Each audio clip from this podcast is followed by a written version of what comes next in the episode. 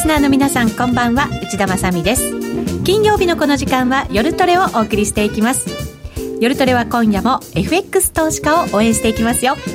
それではメンバー紹介していきましょう。まずは高野康則さんです。こんばんは。よろしくお願いします。そして柳沢博さんです。こんばんは。よろしくお願いします。よろしくお願いします。ノーディーです。よろしくお願いします。ゆきなちゃんです。よろしくお願いします。よろしくお願いいたします珍しいですよね高野さんと柳沢さんそう特に久しぶりあの雇用統計じゃない時っていうのはあんまりないですね、うんそうですか。前は雇用統計になるとね、はい、2人でなんか意見がぶつかってねなんかこう大丈夫かなって思う時もまあ前でもねあのセミナーオンラインセミナーはよく2人でやっていて、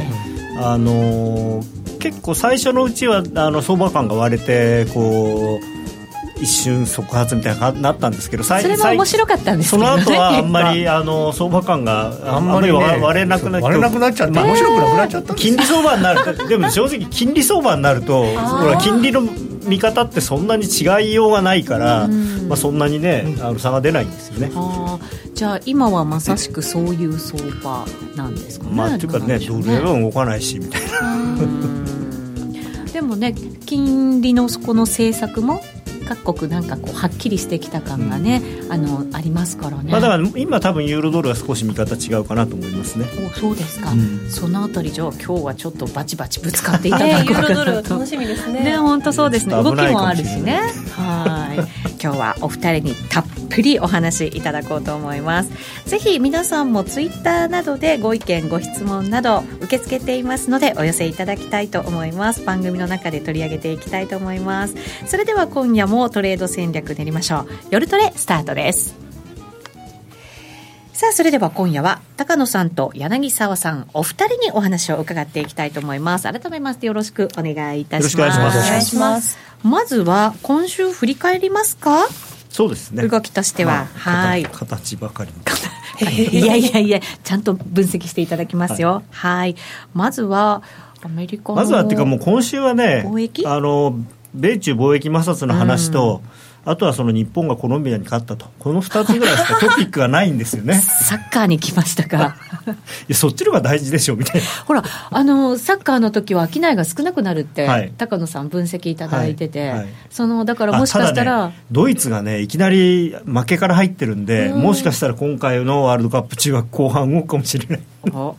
ドイツが決勝に出るときは、あんまり動きがないっていうね、そういう話でしたもんね、はい、なんか波乱含みみたいですからね。いや、というかもう、ね、あの下克上ばっかりでしょ、日本も含めて。あまあそうですよね楽しみですけどね、そういう意味ではね。まあ、ねはい、まあ、為替がどういうふうに動いていくのか、ここからじゃあ分析していこうと思いますが、まずは、その米中貿易摩擦のところから、はい、はい、アメリカが追加的にいろんなものを発表してきてますよね。というか、もうね、完全にやり合いになっていて、アメリカが最初500億ドルって言って、で、中国はそれに対して、うん、あのじゃあ、うちも同じだけやるよと。でそしたら今度、じゃあ、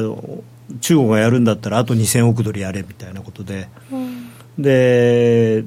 ただですね、これ結構ね、微妙なあれがあって、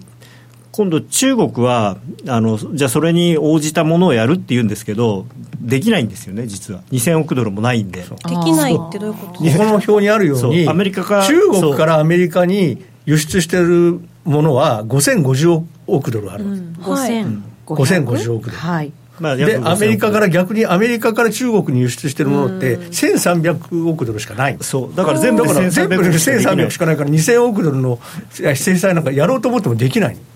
そうか、じゃあもう、この1000億ドルに20%を追加するみたいなことをしないと対応できないってことですよ、ね、これこれがマキシマム。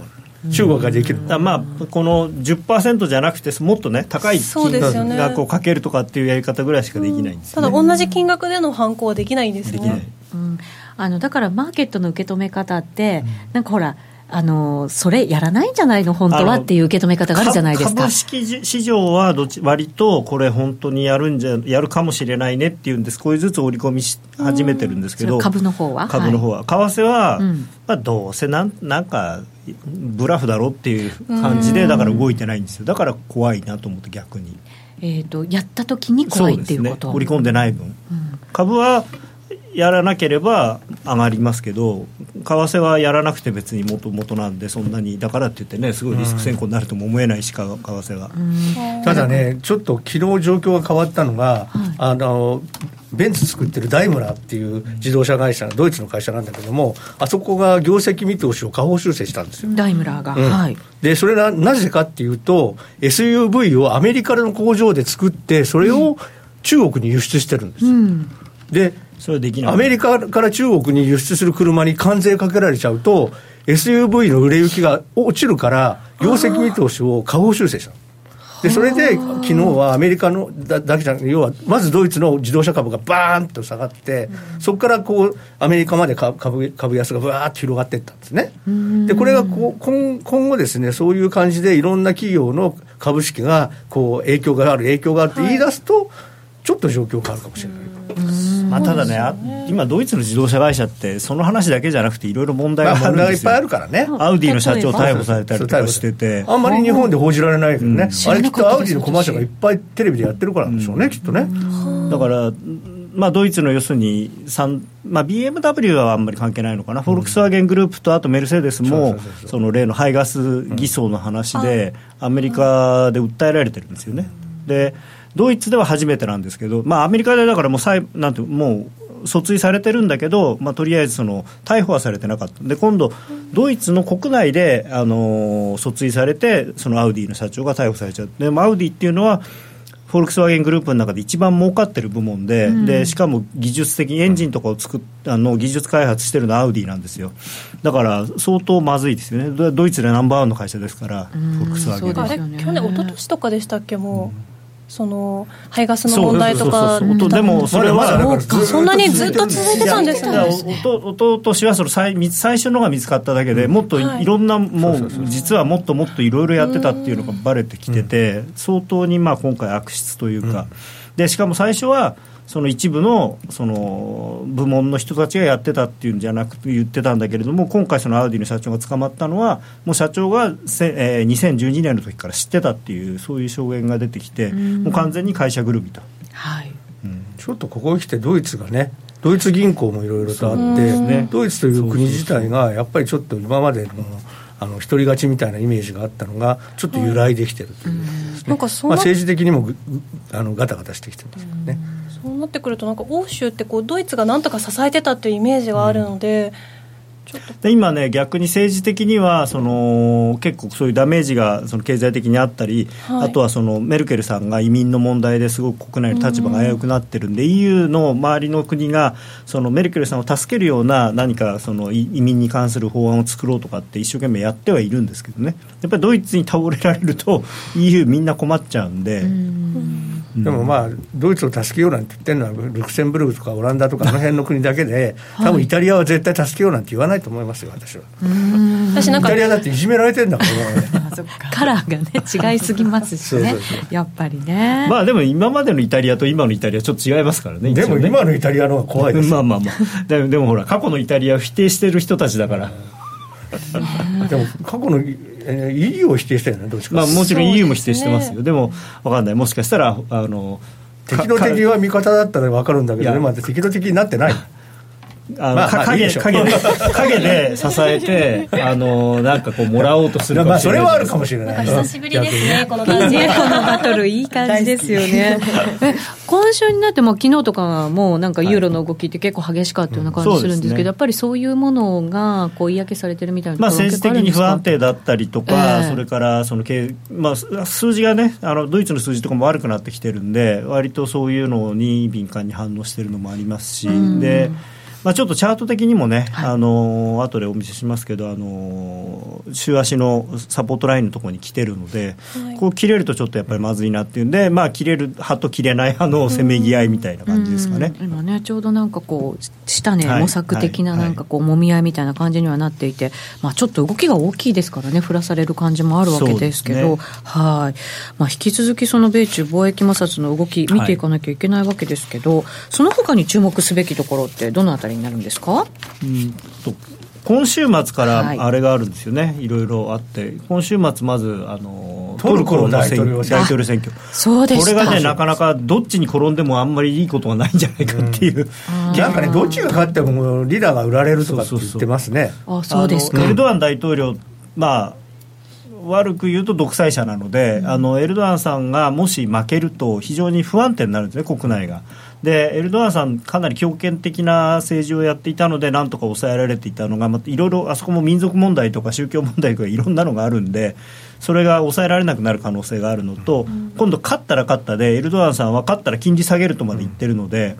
でそれだともうただでさえリラ安になってるのがもっとリラ安になっちゃう可能性も、その辺ってなんとかあの納得したんじゃなかったんでしたっけ？エルドアンさん。一応ねあれはね、リラ安を止めるためにね、よよまあ、あのなんとかもうエルドアンさんがっていうかね中央銀行が、ね、銀行がだから多分、まあ、戦うみたいなことも言ってましたけど、ね、頼んだんですよこれこれ以上あのあの金利上げないともっと下がっちゃう通貨がボロボロになっちゃって、うん、もう石も何もないですよみたいに言ったんですよ、きっと。でも3日ぐらい前に、俺が勝ったら利下げするってはっきり言ってました、また言ってたんですか？言ってました。困った人ですよ、ね、まあそ、それをだから国民が喜ぶかどうかなんですよ、ね、でも今、面白いですよ、だからねあのトル、トルコの国民はみんなリラを売って、ユーロ買って、ユーロで預金してるんですよ。ユーロなんか金利つかないのに、リラなんか持っててもしょうがないですけど、リラ売って、ユーロ買って預金してるんですよ。リラを買ってるのは日本人なの。13%のがつくんだからね。すごいですよね。もう面白い流れができそんなに日本人やっぱまだまだ買ってるんですね、うん、まあどうもやっぱりスワップに弱いんですよね。好きですよね金利がねやっぱりね全然つかない。からね、まあ、今20年間金利がなかったからね日本はね。そろそろついてほしいと思うよね。これトルコリラはどれくらい織り込まれてるんですか？そのうん。なんていうか、ね、ここ2、3日の動き見ると、そこまで下を試すような感じじゃなかったというか、ま、十分に下がってるっちゃ下がってるんですけど、はい、でもやっぱり、まあ、もしかしたらあと1、2割下がるかもしれないですよね、月曜日1日で。だからちょっと怖いな。怖いです。あっていうか、一番怖いのがこれは別に脅かすわけじゃないんですけれどもレートがあるかどうかわからない月曜日の朝その結果によっては、ね、それは怖い、ね、ででもそれはね FX 会社にとっても非常に困るわけですよ、お客さんも困るけど我々も困る。銀行から出ないってことですよね。そうそうそういうこと。銀行がレートないかもしれませんってはっきり言ってきてるんで。あそういう状況ですか、はい、もう出せないかもしれない。ストンと落ちちゃうっていうことストンっていうかだから本当に取引できないかもしれないんです。両サイド何もなしみたいな。でももう今日どうするっていうわけにはなかなかいかないんですよね、それってまあだからポジション持ってたら閉じるっていうのが一番いいと思いますね、はい。まあ、どっちに触れてもこうスプレッドが開いてる人あります、ねまあ、もしくはレバレッジ1倍ぐらいにしとくとか、まあそうですね。レバレッジね、しっかりねっていうのもいいかもしれませんけど、はい。まあ、だからそのトルコの選挙が今週末とい。うことになりますね、はい、7月がメキシコ、はい、これメキシコなんですよ。メキシコ大統領の選挙って。通貨選挙選挙なんですよ、えここも何かこう波乱みたいなものがあるんですか？メキシコはあの一応どあの勝ち負けで上がるか下がるか、まあ、両方の可能性がありますよね、うん、でも今はなんか左派の人が勝ちそうなんですって。アムロシティの。アムロさん。アムロってあのけなんだっけあのイニシャルを取るとアムロってなる人なんですよ。その人勝つと、まあ、め多分買われるんじゃないかっていう。あそうなんですね、はい、割と、ままあ、あのビジネスマンなんですか、あの人もともとメキシコシティの市長。その方が今まあ、優勢と優勢とに見られている、らしいです、まあ、ただね、ただまあ、メキシコの場合は、大統領が誰になっても、結局、トランプさんがまた何か言えば、だめなんですよ、あれ、そうです、そこが問題なんですよ、ね、しかも、そのアムロさんも割と、トランプに対しては、ちゃんとうちはあのメキシコの立場を私はちゃんと彼に言うとかって言ってるんで。うんそうするとまたトランプが起こるかもしれないじゃないですか、生意気だと。ね、可能性がね。お前何言ってんだ、こいつみたいなね。トランプさんってほら、自分の言うこと聞かない人大嫌いなんですよね。ただほら、今のメキシコの大統領って割と若い人じゃない、若くてイケメンの人なんで、今度割と年配の人なんで、トランプさんはもしかしたらそっちの方が好きかもしれない。そうですね。若くてかっこいい人よりは。生物学的なジェラシーをそうそう、自分が勝てないと思うと、やっぱり嫌いになるっていう。あそうですね、だからまあ誰が大統領になろうが、今後、そのトランプさん次第っていうところが、まだまだね、その波乱があるよっていう感じなわけですよね。ねまあ、ただ、まあ、結構織り込んでるとは思うんですけどね、ペソに関しては、そのやっぱりナフタがうまくいかない可能性っていうのも、そうですね、まあ、それで売られちゃってるわけですからね、逆にだからナフタがもしもうまくいったら、逆にバーンとか、うん、それはすごく上がりますよね。壁も壁の話ももうなほぼなくなってるし、ね、壁のことを最近言わなくなもう言わなくなあれはねトランプさんちょっとねもういい加減に飽きたんだと思います。飽きちゃったんですね。壁。だって作れるわけないんだから そんなもん。まあそうですね。あのまあボンと大きなことを言ってなかなかそれが現実的にはならずっていうこと、ね、いやまあまあほらだから今更多分メキシコの壁って言ってもあんまりこうね、ねなんか表につながりそうもないっていうのが分かったみたいで、今の方は貿易摩擦の方が受けがいいですか？中国叩いてたりとか、北朝鮮とうまく仲良くしたりとかの方が、ニュース的にはこう自分の価値を高めるとこと分かったんじゃないですかね、ただね、ちょっと心配なのは、北朝鮮はとりあえずもう一回終わったと思うんですよね、トランプさん的には。ああやって、要するに自分が張り出してこうやってちゃんと話しつけたぞっていうイメージでもうこれ以上あんまり詮索されたくないんじゃないかなっていう 実際何もやってないじゃないかとか言われないようにもうあんまり多分言わないと思います北朝鮮の話は。そうなんですね。はい。今7月の主な予定に始まっちゃってますけど、はい、大丈夫ですか、はい、でもうねあの独立記念日あるんで、うん、独立記念日前後ってま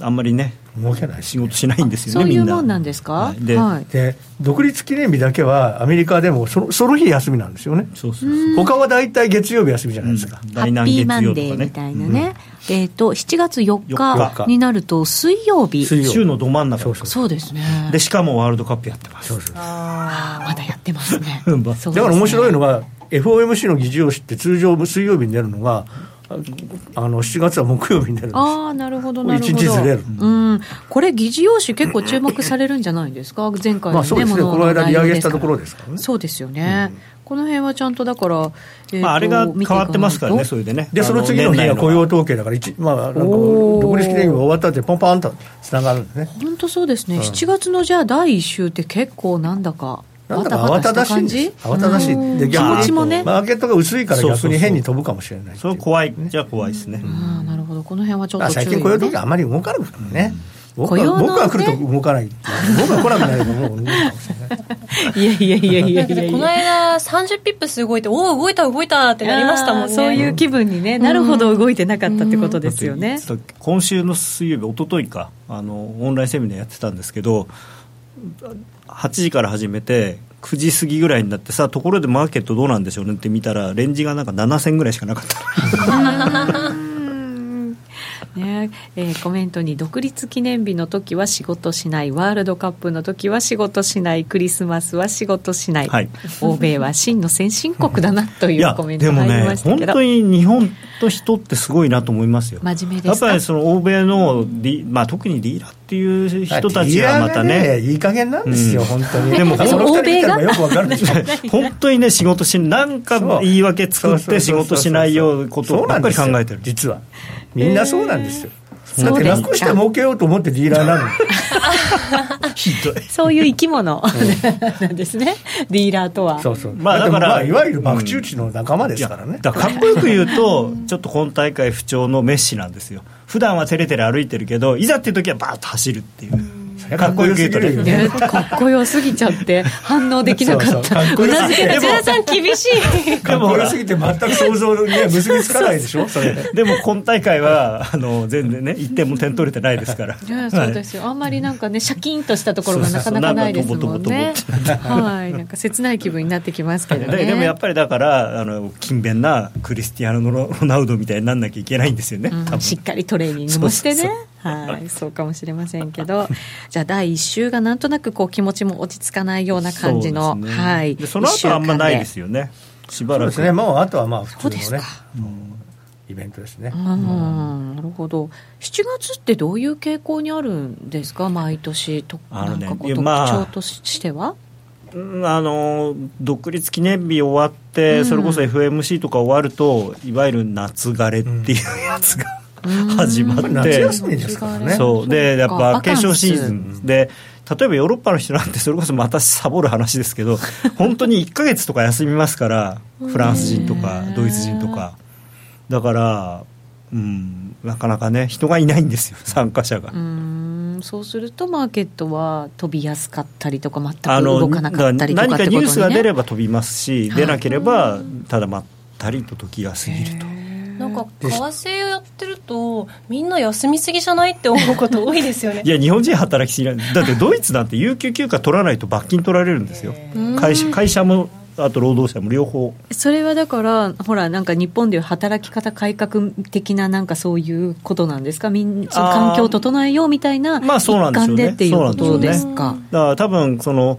ラテン系の国はそんな罰金なんて貸さなくても勝手に取るんでしょうけど、ドイツ人はやっぱりね、ちょっと日本人に似たところがあるから、僕はなんか知ってるドイツ人、みんなちゃんと休む人しかいなかったですね。決められだからもうそういう、いや、あれね、ドイツ人はルールは絶対守る民族なんですよ。そういう真面目さ。まあ、だからルール決めたんですよ、ね、そう、まあ、ルールを決めちゃえば絶対守るんですよ、あの人たち。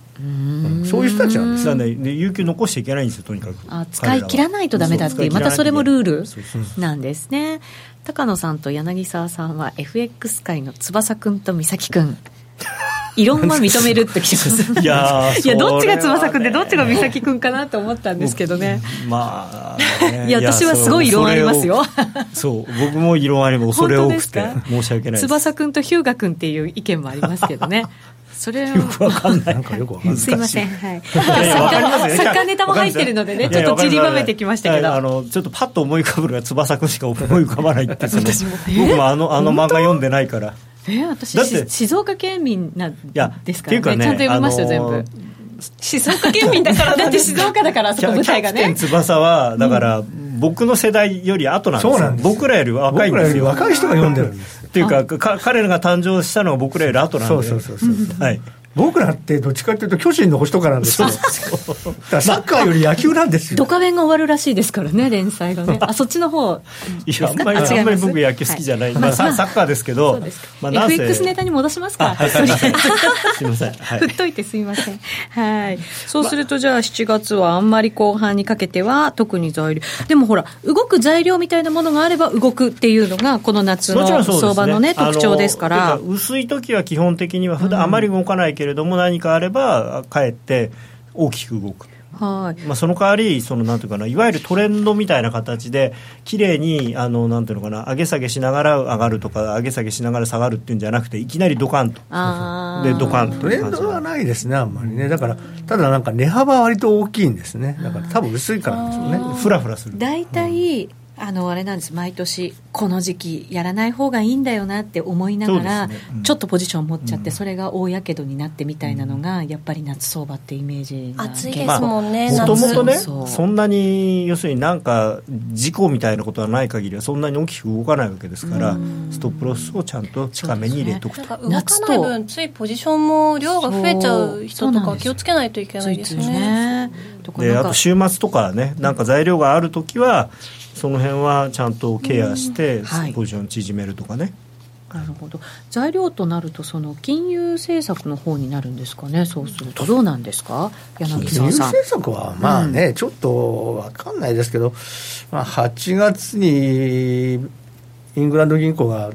利上げするかどうかぐらいですかね、なんかでも、昨日ね、あの、はい、チーフエコノミストの人が、1票増えたんですね、そう。です、2人から3人になって、だからあれ、5票ないとだめなんでしょ？今、6対3ですからね。でただそのチーフエコノミストの人が反対派に回ったんで、やっぱり影響大きいんですよ。で彼はあの M MPC っていうかだからそのなんだ、えー、と金融政策委員会に出出るようになって初めて反対票を入れた、うんずっとじゃあそうそう。賛成だった。だから非常に意義が大きいわけですよ。あの残りの2人はずっと反対しか入れてない人だから、そう。まあ、日銀さんにもいますね。はいはい、いらっしゃいますね。だからそこにずっとあの賛成入れてた例えばね正井さんが急に反対って言い出したようなもんだからすごいやっぱ影響インパクトがね、うん、あったんですね。ただそれがなんかこう利上げに動ける状況なのかどうなのか、ま、だってインフレだってそんなに思った以上に進んでないですよ。ね。だからね無理だろうなと思うんだけれども、えーなぜなぜかあのねまあでもやっぱり俺 ECB が上げるのが近づいてるんで、自分とこは先上げとかないとっていうのもあると思うんですよ。自分のところが先に上げておきたいってことなんですか、カーリーですからねまあ、カーリーさん、カーリーさん、あんまり信頼できない、あの人はね、本当、何言い出すか分かんないんですよ、ね、カナダ時代からそんな感じ、ね、いやいや、カナダ時代は割とまともでしたよ、まともかっこいいイメージがね、なんかありましたけどね。なんか BOE 行ってから、なんかすごく、あのなんか変な人になっちゃった。こうね、言うことがっていうか、なんか、相うつ病みたい。な。イギリスはちょっとこう、なんか、上げるの上げないのみたいな、もう疲れちゃった感じがするんですけど、まあ、正直それでブレグジットのがどうなるか分かんないですけど、今結構、あの僕はね、そのなんかこう、有名無実になるんじゃないかなと思ってますけど、じゃそうでもないっていうこともありますから、それで本当にハードブレグジットになっちゃったら、金利上げるとか言ってる場合じゃなくなっちゃうでしょうし、うその辺はね、そっちとの絡みがあるんで、そうですよ政治的にもね、そうですだって、あのメイさん、いつクビになるか分かんないですしね、クビっていうかもう、だって来年のね、3月の終わりでしょ、ブレグジットの期限ってね、そうなんですよ、まあ、一応、それまでに決めなきゃいけないからね。だからなんかいろいろなんかね取りまとめるものが近々もちゃんとなんか日程組まれてるみたいですけど、なかなか間に合わないっていう見方の方がね、まあ、アイルランドがおもちゃになっちゃってますから、ね、アイルランドのね国境問題だって全然片付いてない、まあ、でもあれが一番大大変なんです、ね、大変な問題なんで。す、うん、あれはソブソブリンですからね、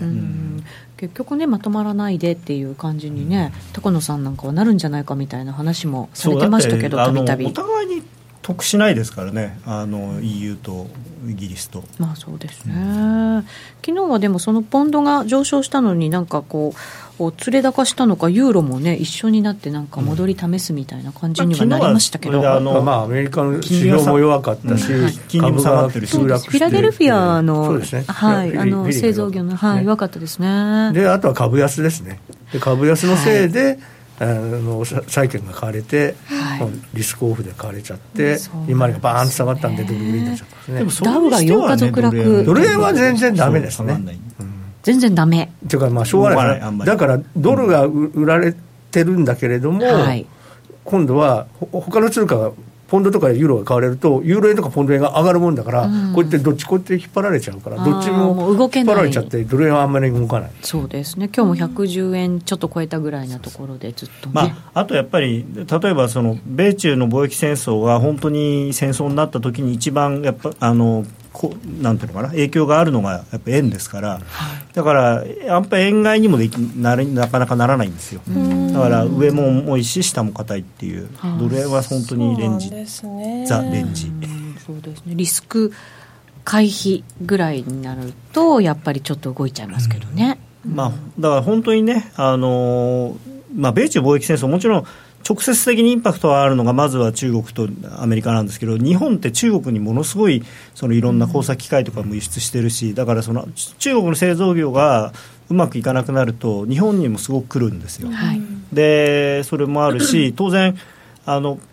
僕が思ってるのがあれ米中だけの問題じゃなくて世界経済全体がシュリンクするんでそれはすごく日本のにとってよくないことなんですよね。うん、そうですね、うん、だからその単独で見ればそれは中国のアメリカに対する輸出なんて大した量じゃないっていう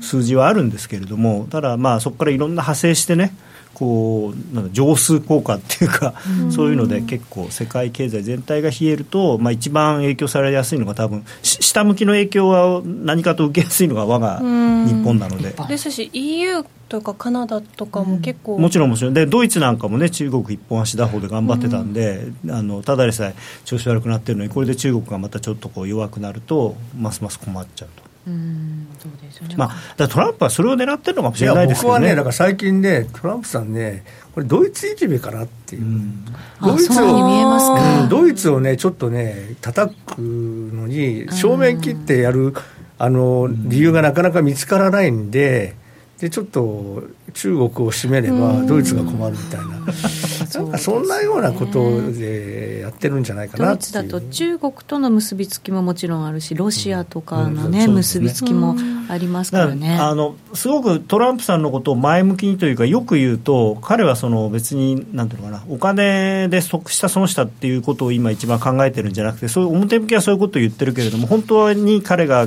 やりたいのは、その、中国のハイテク技術をなんとかこれ以上、うん、要するに知的財産のところ。で、はい。とにかくあれが一番ですよ。あの中国の、今回のそのアメリカがもう求めてるものは、あの知的財産権の保護の問題ですよ、はい、あれが一番大切なんです、多分そこだけって言ってもおかしくないぐらいですよね、逆にあれさえなうまくいけば、他はもうどうでもいいと思う、えー、本当にねあの、やっぱり危機感を持ってるんだと思うんですよね、このままでその、コンピューターであるとか、うん、あのいろんなそういう最先端のものをどんどん中国で作れるようになると、うん、アメリカの優位性がなくなると同時に、その軍事的優位も怪しくなるんで、であと、はい。今回露骨だったのは実は今週のニュースで僕一番注目したのがあの宇宙軍の創設命じたっていう、はい、あれそうなんですよ。であの中国が月の裏側にロケット飛ばすんですよね今年。で着陸するって言っていてそれってアメリカも実はやってないことなんですよ、うん、であの要するに宇宙空間を中国にこうイニシアチブを握られるとやっぱりそう相当危ないんですよね。宇宙から攻撃すれば何でもできるんで、だからあのトランプさんが言ってるトランプさんが言うとなんかね宇宙軍とか言ってると、なんか漫画みたいに見えるんですけど、はい、あれは相当シリアスなことでしかもそれは完全に中国に対して対抗するっていうふうに言ってるので、トランプさんの中国に対する危機感っていうのは相当に多分、ま、真面目なものなんだと思いますね、うん、そうですね、だから私たちなんてよくその中間選挙で票取りだろうみたいなね、うん、ことを言っちゃったり、人気取りだろうみたいなことを言っちゃったりするんですけど、そうじゃないものの方がやっぱり大きいでしょうね、ね。表現の仕方がね、ね。だからあの、ああやって宇宙軍とか言ってたら、なんか子供みたいだなっていうか、であとはそそういうふうに見えちゃうんですよね、あの貿易赤字で、俺ら損してるとかって、別にそういう損とか得って話じゃないのにとか、まあ、あれはだから、多分その分かりやすく、はい、誰誰が聞いても分かるようにアメリカの中学生でも分かるように言うからああいうなんかこうになるんですよね、ね、まあ、あとあのあの用紙でやるからっていうのは用紙とこう身振り手振り。そこにはだからアメリカのなんか必死さみたいなものというか危機感みたいなものが本当はあってうん、まあ、やっぱり共和党のその主流派の人たちの危機感っていうのがそこに反映してるのかなと僕は思います、そう考えるとなかなかやっぱりアメリカも引くに引けないっていう感じはありますね、うん、そうそう。そうするとね。だから今あとだからその USTR 代表と NTC 委員長が強硬派で、うん、無入信財務長官と NEC 委員長があの協調派なんですよ、今真っ二つで割れてるでまたもしも無入信長官がクビになるとかっていう話になると、それはもう逆に強硬派の勝ちですから、そうですね、もうどんどん行くよっていうか感じになりますので、そういう人事もちょっと見といたただね、結構ね、今回、その対中国で強硬になる可能性がすごく出てきたのが、あの米朝会談やったじゃないですか、はい、でトランプとしては、もうこれで中国の助け借りなくても、俺は差しであいつと話ができるから、もう中国の遠慮することないよって思ってるんじゃないかっていうのもあるんですよね。今まではやっぱり中国に通していろいろものを言って頼まないとなかなかあの金さんを引っ張り出せなかったのがもう今はダイレクトに話ができる関係に、ね、信頼関係ができたんですからね、えー、だってあんな世界の前で彼は有能で立派な青年だって、ね、あんなよいしょまでしたんですからね。そりゃあの電話番号ぐらい聞いたでしょちゃんと。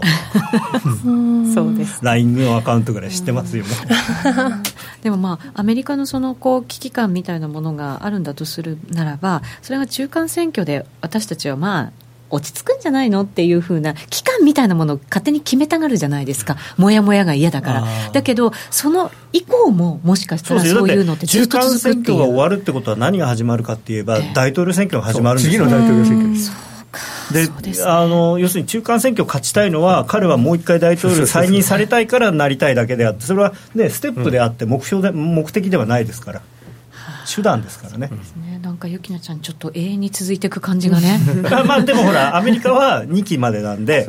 それで、だから2期目は割と、その大統領が本当にやりたいことができるんですよ、選挙のこともうだって、選挙のこと気にしたらしょうがないですか。ら、だってもう終わりです、ね、どうせ終わりとか、なまさかどっかのね、人みたいにあの参戦できるように 法律変えちゃうとかね、ももしくは終身にいられるように法律変えちゃうとか、そんなね、ね。アジアの国みたいなことしないですアメリカは。最近そういうの流行りですからね。アジア的にね、そうですね。はい。いやなんかすごいなと思ってその2期目にやっと好きなことができるってことは今もう結構好き勝手やってるように 見えてるのにまだもっとあるってことですよね。ちょっと怖いなと思って、まあ、分かんないけどね。例えばほらオバマさんだったらその核軍縮の話をすごくやって広島来たりとかってあれ、まあ、2期目だからできたんですよね。だってあの広島に来ることに関しては、まあ、日本では、ね、大歓迎でしたけどアメリカの国内ではものすごくやっぱり、あの、ね、プラスマイナスあったわけだから。したまだまだ後半もお話を伺っていきたいと思います、えー、それではお知らせです。約定力で選ぶなら FX プライム by GMO レートが大きく滑って負けてしまった。システムダウンで決済できず損失が出た。などのご経験がある方はぜひ FX プライム by GMO のご利用を検討してください。FX プライム by GMO では数多くの勝ち組トレーダーが認める約定力と強靭な FX サーバで安心してお取引いただけます。現在、FX プライム by GMO のホームページでは、勝ち組トレーダーのインタビュー記事を公開中。勝ち組たちの取引手法を学びたいという方は、ぜひ真面目に FX で検索を。株式会社 FX プライムバイ GMO は関東財務局長金賞第259号の金融商品取引業者です。当社で取り扱う商品は価格の変動などにより投資額以上の損失が発生することがあります。取引開始にあたっては契約締結前交付書面を熟読ご理解いただいた上でご自身の判断にてお願いいたします。詳しくは契約締結前交付書面などをお読みください。グローバルヘルスカフェ途上国へ赴き医療システム全体の向上を目指すグローバルヘルス。番組ではマスターの明石医師とカフェの常連客が国際医療協力を取り巻く技術革新や経済の動きなどの新しい潮流について語り合います。放送は毎月第3火曜日午後5時30分から。どうぞお楽しみに。あの名実況をもう一度。永久保存版実況 CD 白川二郎実況名勝負セレクションただいま好評発売中。オグリコールでおなじみ1990年有馬記念をはじめ記憶に残る厳選14レースの実況を完全収録。感動の名場面が鮮やかによみがえります。鈴木よしこさんとのスペシャルトークも収録してお値段は税込2000円。送料が別途かかります。お求めお問い合わせはラジオ日経ネットショップサウンロードまで。今夜の夜トレは柳沢さんと高野さんお二人にご登場いただいてえー、ちょっとバトル。ちょっとバトル。ちょっとバトル。ちょいバト、はい、解説をしていただいておりますがここからはどうしましょうか。年内まだまだねイベントも多くそうです。さっきねあの柳沢さんが言ったように、はい、あの高金利通貨選挙祭りで今度10月にはブラジルの大統領選挙ます。10月28日。10月がブラジルで11月がアメリカでしょ、うん、だからまあ、ね、やっぱりだから選挙多いですよね。本当そうですね、うん、でもブラジルとかも何かこう警戒しなきゃいけない要素とかあったりするんですか、まだこれはまだまだこれからですかね、出てくるまあまあ、あの前の、ね、人がお辞め、問題があって、お辞めになって、まあ、今の人は割とまともだっていう話になってるんで、ああとその前に、9月に自民党もありますよ、すよ。日本もね、日本もある、なんか、分かんないですけど、あの安倍さんと岸田さんが2人で差しで2時間飯食ったっていうのがなんか記事になっていて怪しいじゃねえかと。前情なのかお前俺に歯向かったらどうなるか分かってんだろうなって言ったのかどっちなんですよね。結構でもあの株の世界だとあの安倍政権がやっぱりこう続いてくれないとっていうのって、ね、そういう願望から言うとだから岸田さんに俺の次はお前にしてやるからその代わりもう一期俺にやらせろって言ったのかもしれないですね。その前にね、うん、もう一期俺やったら次はお前を応援するからっつって、うん、まあとりあえず安倍さんとしては拉致被害者の問題はなんとかしたいと思うんですよ。あの人ずっとやってますからね、はい、でここで要は北朝鮮とアメリカもあの会談をしたりとかしてちょっと融和ムードが出て出てきてるから、はい、ここで一気にですねやっぱりあのその辺の問題を片付けたいというのは安倍さんは相当思ってらっしゃるのかなと思うんで、ここで変わっちゃったらやっぱり流れも、ね、ここでやったらちょっと難しくなっちゃうし、ね、やっぱりトランプさんとの関係が安倍さんはあるんで、それがまあ頼りになってるわけじゃないですか、うんうん、で岸田さんとトランプさんって毎回、また一からやり直しになってる、ね、はい。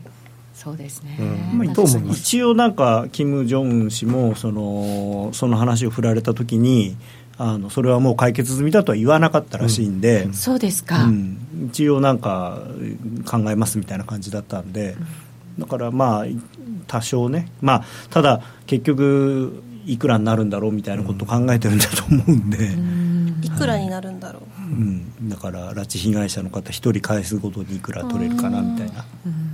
でもね多くの方が帰ってきてほしいなと思いますけどね、ね、今コメントにサーバー止まってんのかと思うぐらい価格が動かないと。はい。レートが本当に全然ね私も目の前でレート見てるんですけどなかなか動かないっていう感じですけどね。いやでもこの確かにあれですね自民党の総裁選挙からアメリカの中間選挙へという流れはなんか今年の連日来るのかもしれないですけどね。うん。今年って本当にね選挙の年だって言われてましたけどこういうふうに並べられると本当にそうなんだなって改めてねちょっと確認させられちゃったっていう感じがしますけど難しいですねそういう年の為替って。どうなんですか？今年はねあんまりね経済指標って関係ないんですねどっちかというと。本当に政治的な動きばっかりで、まあ、マーケットが動いてるんで、はい、そっちに翻弄されてるんだねどっちかっていうとね、まあ、ある意味その金利の方向性はもう別に変わらないですからね、あの時期がどう多少、前後したりとか、その利上げの回数が多少増えたり減ったりするだけで、あのいきなりアメリカが利下げするとかいうのもないし。はいただ徐々になんかアメリカのその利上げのサイクルも終わりに近づくんじゃないかっていう方が意識されてますね。あと1%みたいなことも言ってましたからね。はい、そうなんですよね、そうするとやっぱりそっちに今度目がいっちゃうのかなと思いながら。いやでもあと1%もあるんですかね。だからあのなんか今度ほらニューヨーク連銀の総裁になるウリウィリアムズさん、うん、彼は2.5%って言ってるんですよね中立金利、だからそしたらもうあと0.5%、あと2回あと2回ってことそうですね、まあ、そしたら年内で終わりじゃないですか。中立よりもちょっといくんですよ。そう中立金利で止めるってことじゃないんじゃなくて中立金利よりもうちょっと先までは行くんだけれども、でも中立金利を超えると本当の引き締めになるんでそうすると経済がやっぱりちょっとこうこう少しね。あのシュリンクする可能性が、ね、ただ確かに雇用統計なんかをもし素直に見れば今経済はオーバーヒートしてるっていうふうに見ざるを得ないのでアメリカの場合は。だそしたら多少ね引き締め気味にするのはまあ普通のことではあるんですけどね。まあインフレですよ。あとは本当にインフレ率が高くなればやっぱりもう引き締めなきゃしょうがないって話になるんで今みたいになんかなんかのんびりしたインフレ率だったらあんまり関係ないですよね、原油の、ね、動きなんかもそうなると気になってくるんですけど、今日は OPEC 総会ですか、ね、まあ、でもサウジがね、あのわれわれは消費者のことを考えなきゃいけないとかって昨日言ってましたからね。責任がある、供給する責任がある、うん、そうすると、じゃあ、減産、緩和するんじゃないかなんて話もありましたけど、ねね、はい。なかなかじゃあ、そういう減産引き続きみたいな感じにあまあまああの、減産は続けますけど、ちょっとだから縮小する、はい、縮小していく、うん、それはわれわれのためにねっていうことで。で、本当はそうは言いつつ、要するにあのイランの分をと取りたいっていう、はい、あの サウジアラビア的にはね。そうですね。だからその緩和がまあどれぐらいの規模になるのかっていうね、うん。まあ、なんか1日100万バレルとかって出てましたけどね、うん、それぐらいだとそんなに大きなインパクトはないんですか？どうなんですか？でも今ずっと上がってたところなんで結構ポジション溜まってるかもしれないですから、うん、あのまあ、70ドルあるぐらいまでもしかしたらあるかもしれないですよね、このところちょっとなんとなくね不安定な感じになってきたかななんて思いながら見てはいるんですけど、ね、まあ、3週連続150円超えですからねガソリンも、内田さん車マニアの内田さん的には。困りますね。ね。でも原油こんなにこうつるっと上がってくると思わなかったまあだから今ねシェールの人どうしてるんですかね？頑張って作ってるんですかね？作ってます、ね、あの増産はしてます、だからまあそれがあって要はだからあの高いとやっぱり60ドル超えてるとどうしてもシェールがどんどん増産してきちゃうんですよ、でそれが嫌なんで少し値段を下げたいっていうのがロシアとサウジの本音なんです。はい。原油のねそうそう、ね、それもね言ってたのがあとはそのまあ、高値安定してしまうと要するに脱石油がもっと進んじゃうっていうのが怖い、それもあるね、うん、企業なんかはねやっぱり日本のその石油関連の企業なんかもまあ自然の方に行ってこう今切り替えてますもんねやっぱりサウジの本音としては少なくとも自分たちの目の黒いうちはみんなを石油依存から離せ離さないみたいなね、うん、まあ悪い言葉で言うと要するに麻薬の売人ですからねあの人たちはね。やっぱりその麻薬からややめられると困るわけですそれは原油をそれに例えてってことですね。依存度を高めたいわけですよ、もっと依存しろっ、まあ、その方がまああの儲かるわけですし、まあ、国としては財政がねやっぱり大事だと、まあ、今ねその石油脱石油を彼らも一生懸命やってるんですけどまあちょっとね当分無理でしょうし、ね、すぐにできるわけじゃないですからね。そうですよねで原油のおかげで、まあ、石油のおかげで、まあ、潤ってきた。経済ですもんね、うん、だからそれがなくなるとすると、そこ、脱になっても、じゃあ何をっていうことに、ね、まあ、まあ原油がね、全く必要がなくなるってことはありえないと思いますけどね、えー、向こう数百年の間。はい、ただあの今みたいにみんなが欲しがらなくなると、本当に安くなっちゃうかもしれないですし。だからまあねあの国内の人の金取ってまで一生懸命いろんなことやってるわけですからサウジアラビアは。はいそうですね、えー、年内のイベントなどもまとめていただきました、えー、この後のコーナーではもうちょっと直近の話をしていこうかなと思います、はい、一旦 CM です。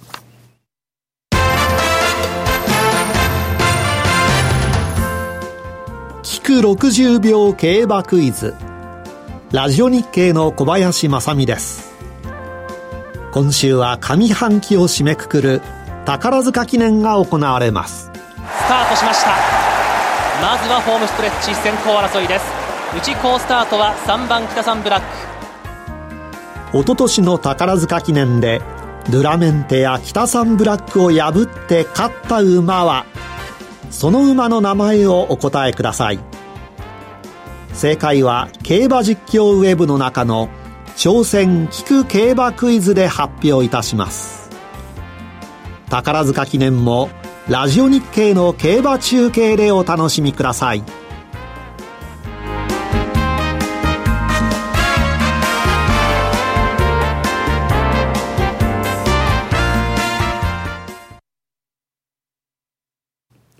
夜トレ、高野康則、柳沢博士の今夜はどっち？このコーナーは、真面目に FX、FX プライム by GMO の提供でお送りします。なんかいいですね、二人の名前がこう、並ぶの。なんかちょっと今、読みながらワクワクしてきましたけどね。ここからも FX 取引を真面目に、そしてもっと楽しむためのコーナーでございます。よろしくお願いいたします。お願いします。さて、早速じゃあ、来週どう動くのか、占っていこうかなと思いますけど。はい。はい。えーまあ、来週の予定なんですけれども、まあ、一番大事なのはノーディー突っ込んで。ノーディー突っ込んでなんで一番上これなんですか？やっぱりまあこれが一番大事でですね少なくとも勝ち点1引き分けでないとちょっとあのせっかく第一戦勝ったのに決勝トーナメントいけない可能性が高くなってしまうので、ゆきなちゃんも突っ込んで一番下のこれ。一番下も赤文字一番上も赤文字。これが大事なんです、ね、関係ないみたいな。経済全く関係ない感じ。あの全くというか直接関係ないだけですからね。そうですよ、まあ、やっぱり消費者マインドはねこれで変わってきますから。なんか週末にトルコあるから気をつけてねみたいな入ってないのに何もないよね。はい。すいません。サッカーだけ入ってるという。まああんまりねだからまあアメリカの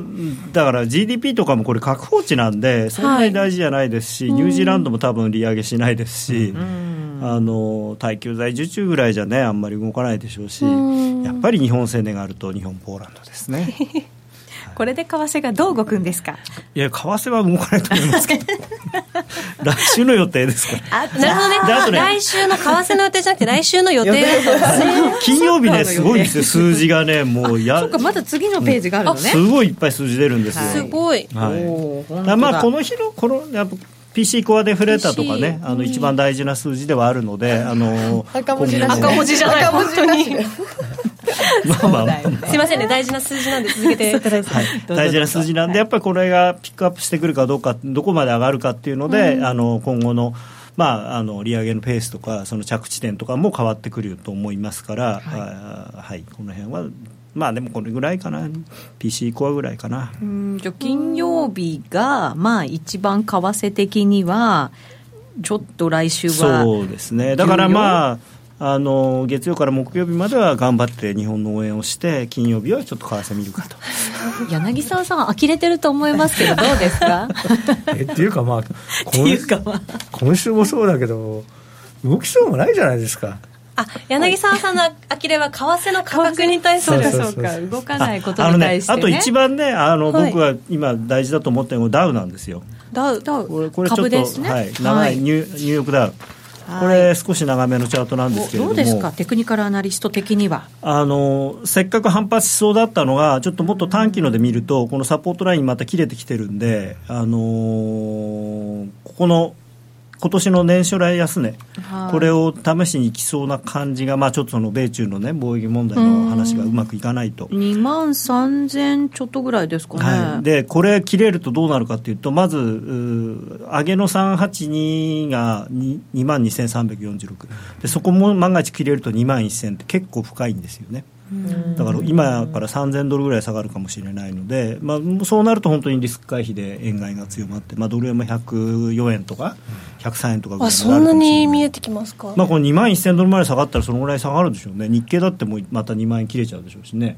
これでも、まあ、2万円ぐらいは2万円ぐらいでしょうね。2万1500円ぐらいのところがなんか硬いんで多分大丈夫だと思うんですけどね、ダウだとこう下がってますけど、ナスダックとかだと上場来高値更新だったりとかするので、ダウはダウもね、でも G を G 外してオル、オルグリーンを入れてるから、そんなには下がらないかなそうなんかダウはすごく本当に素敵な投資。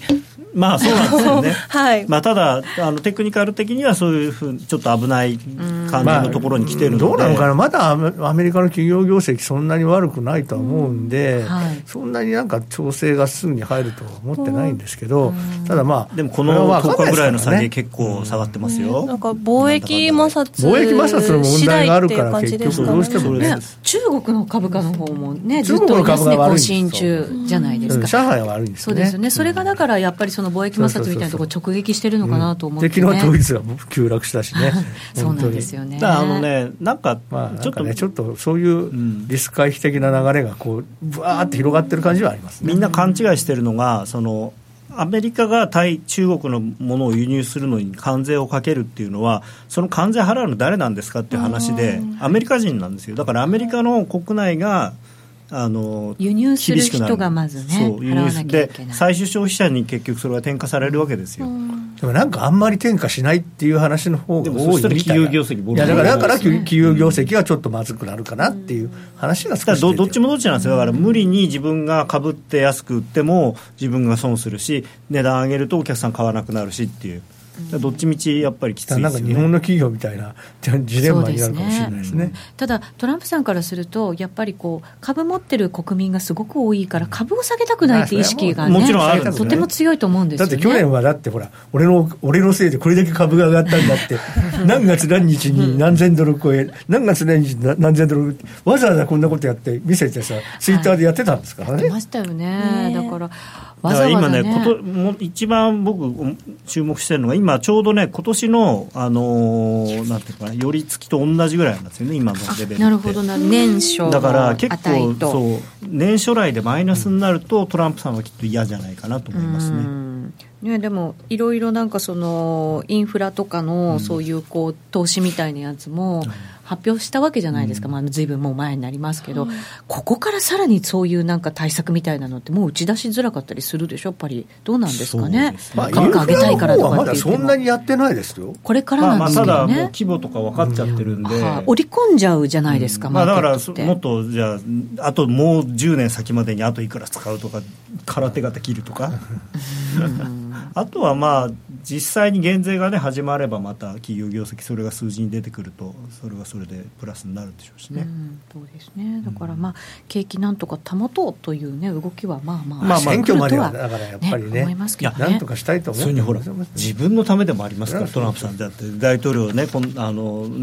何千万ドルも収入があった人が大統領なんてたかだか何十万ドルじゃないですか給料。だから株上がってくれないことには困るんですよ、うん、自らもっていうことですか？自らが。自らもというかが。がですか？あの彼のほら周りの取り巻きの人たちみんなは、ね、年間何千万ドル何何億ドルと稼いでた人たちがその仕事を投げ打って今数十万ドルの発給でやってるわけですから株は上げてあげないとやっぱり恨まれちゃう。そんなね事情もあるんですね。ね。なんかユーロドルが気になるって高野さんおっしゃってましたそう私もだからなんか注目通貨をね聞きたいなと思って。お二人それぞれね。ユーロドル。見方が高野さんと柳沢さんで結構違うかもしれないって そうそうそうそう、うん、柳沢さんユーロ割と弱気ですよね、ずっと弱気です、うん。なぜに柳沢さんユーロ弱めなんですか？あだってヨーロッパの経済なんて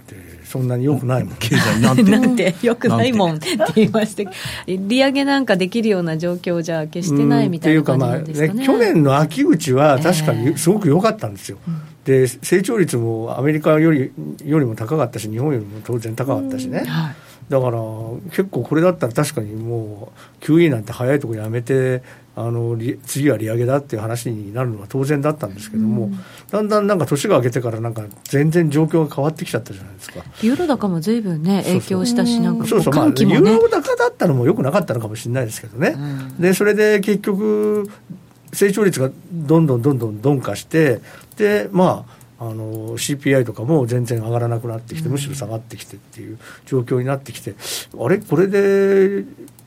金融正常化ってそんな本当にそんなにガンガン進められるのかなと思ったらイタリアがガタガタするわ、でここへ来てついにドイツのそのさっきの話,、ね、話が出てきてるということだとまあちょっとヨーロッパの経済はそんなに利上げに耐えられる経済にはまだなってないそうですね。もしかしたら今出てるそのこう予定みたいなものよりも先延ばしされちゃう可能性、はい、そっちの方が高いと。利上げができないなんていう可能性もね、まだしばらくできないかもしれない可能性もねあるということですね。高野さんチャートは準備できましたでしょうか、はい、なんかうまくせん